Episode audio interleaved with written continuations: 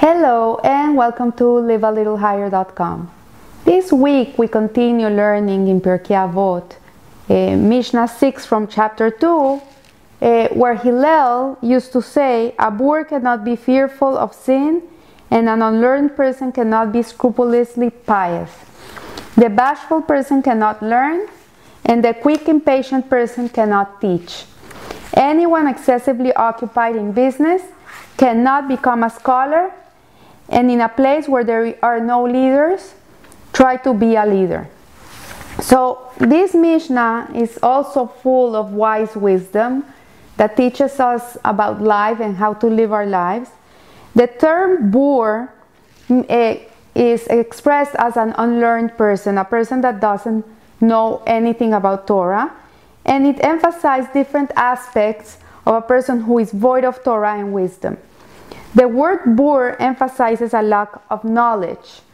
Uh, it depicts a person who is intellectually barren, and the term unlearned person, amharetz, emphasizes a lack of wisdom, which manifests itself through a lack of refinement in his conduct. So, what it's telling us here is that a person that has no education cannot be a refined human being and he cannot have wisdom because he has no knowledge.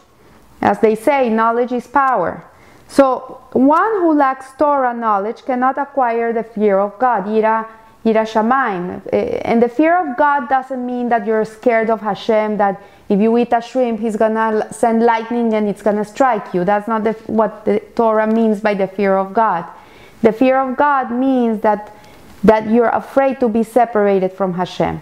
So, the only way that you can really be scared to be disconnected from God is if you know the wisdom of God. If you don't know the wisdom of God, if you don't learn about Hashem, then how are you to acquire that fear? So here it says, one who lacks Torah knowledge cannot acquire the fear of God. And the rabbi says, uh, alluding to Hillel, if there is no wisdom, there is no fear of heaven. A person who does not have some intellectual inclination cannot develop the fear of God because he cannot clearly perceive God's influence. So, for example, if a person, if a child doesn't know that the fire burns, he's going to put his hand on the fire because he doesn't know. He's not scared to get burned because he has no idea what's the consequence of putting your hand in the fire. But an older child, like a 10 year old boy, he knows that if he puts his hand in the fire, he's going to get burned. So, knowing that he's going to get hurt, creating him fear and he gets uh, away from it. So people fear the king only when they're close to him. When he's far away, they have no, no impression on him and, and the degree of fear is very far away. So the poor is the boor is doomed to be remote from God and not fear him properly because closeness to God arises only when, when one uses his intellect. It's by using the intellect that we contemplate the greatness of Hashem that we're able to create that fear, that awe. And an unlearned person cannot be scrupulously pious. The Hebrew term hasid, when they're talking about a hasid, is a pious person, and it, this implies of a person that does more than what is expected of him. So if it's expected of him to sit and learn for 10 hours, this pious person is going to sit and learn for 11 hours. This is what a hasid is. He does, he does more than what is required of him.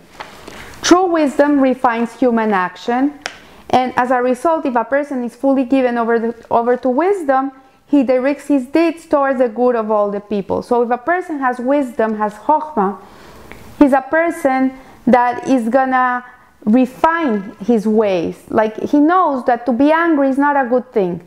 If he suffers from anger and he has chokhmah, he has wisdom, then he's gonna be all his life fighting that anger and finding tools to control his anger because he's no, he knows it's not a good thing to have.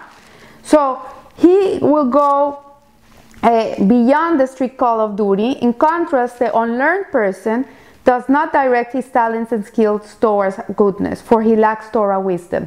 So he's not a person that understands that his makeup is was made for him by Hashem, and that the way he's made is that's the way he sh- the way he should serve God.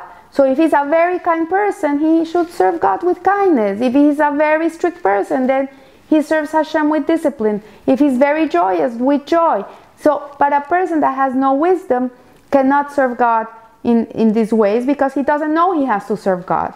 So, in summary, a lack of Torah wisdom leaves one unable to acquire the fear of heaven and discipline, and, and, and, it uh, also and disinclined to offer extra effort to help others. He's not gonna be out there helping other people. So the bashful person cannot learn, and the quick, impatient person cannot teach. So a bashful person is talking about a shy person here, and why he cannot learn it's obvious because he's gonna be sitting in the class and the teacher's gonna give that lecture and he's gonna be shy to ask questions. He's not gonna be, if he has a question, he's not gonna ask it because he's, he's shy. And at the same time, if the teacher is impatient, the students are gonna be scared to ask questions because the, the teacher has no patience, has, it has, it has a, a character that is not uh, conducive to learning. So the Mishnah can be properly understood through the following principle. A teaching relationship can be effective only if the teacher, the student, and the subject matter have something in common. So you're not going to learn anything that you don't want to learn.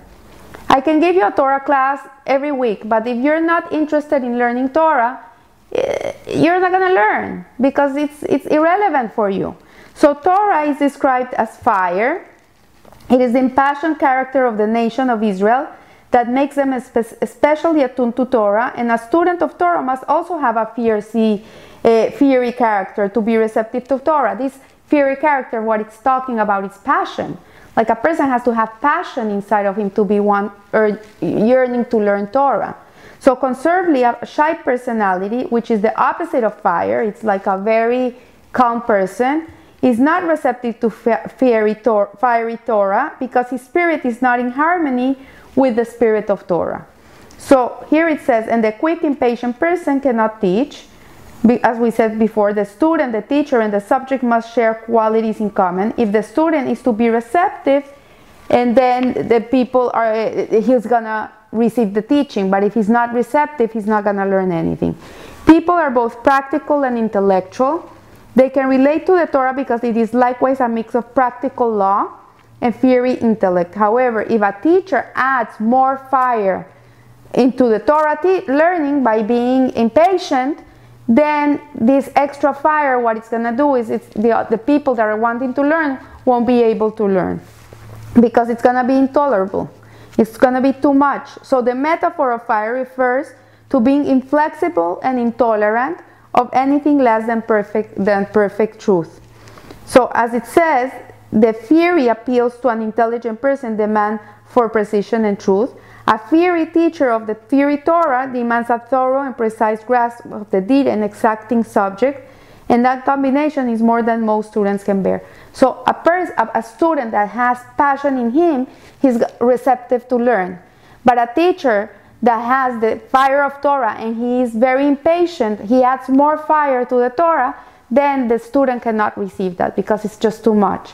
So then he says anyone excessively occupied in business cannot become a scholar. And this statement included in the Mishnah because uh, there's a, it's another example of a person whose character is not in harmony with conceptual nature of Torah. So a person that is only worried about business, he's only worried about money, about how much money he's gonna make. In his head, he has no space for Torah. There's no time for it because he has to earn more and more and more and more. So the person unlikely to achieve uh, intellectual growth, he, ca- he cannot grasp it because his head is somewhere else. So anyone excessively occupied in business, again, the Mishnah warns, uh, who just buy and sell without adding value to the product, it does not apply to those who are artisans or otherwise improve the objects they, they sell. Like if a person is an artist, then his business is not only the money, it's also his art, it's what he's giving. He's giving something. But a person that's only buying and selling and he's not adding value to what he's doing, for him, uh, there's no, nothing more, it's only money that's in the equation. So it's very hard for him to become a scholar because his mind is not in tune with the values of Torah. So here it says, one of the ways that Pirkei Avot guides us to achieving spiritual growth is by helping us to understand ourselves. This, this is the ethic of the father, fathers. What it does, it, it helps us refine our character traits because it allows us to understand our character traits. So here it says the people described in this Mishnah are simply illustrations of disorders due to neglect of the four areas of our existence. We need a healthy intellect, we need a healthy soul, spirit, and we need a healthy body and a healthy approach to material possessions. We need these four things because if we don't have these four things, then it's very hard to uh, to acquire the wisdom of the Torah. So the intellect, the seichel, is the most spiritual part of a person. The bur, the unlearned person, and the unlearned uh, and the unlearned person manifests the symptoms of an undeveloped intellect. So the person that doesn't learn Torah has a, a not developed intellect. Therefore, one should strive to acquire wisdom. So these people, they should sit and learn. They should try to, to learn something. So the spirit nefesh animates the body. The soul is what animates our body. And it's the origin of impatience and, and temper. So here Hillel illustrates this disorder by describing one whose anger interferes with the teaching Torah. This is the second prescription. Do not be drawn excessively after emotions. We have to learn to control our emotions. We cannot allow our emotions to take care of us. We have to take care of them. And then it says, one who is too shy is functioning in a placid body. If we succumb to lethargy instead of living our lives with spirited enthusiasm, it will interfere with Torah story. So, study. So a person who is lethargic, who has no ambition in life, who, who is lazy, who has nothing that moves him, there's no passion, there's nothing alive inside of him, it's very hard for that person to acquire Torah study. The third prescription for this, what Hillel is giving, prescribing, the medicine, is show some spirit. Get excited about something. Do not be excessively drawn after physical characteristics of passivity and inertia.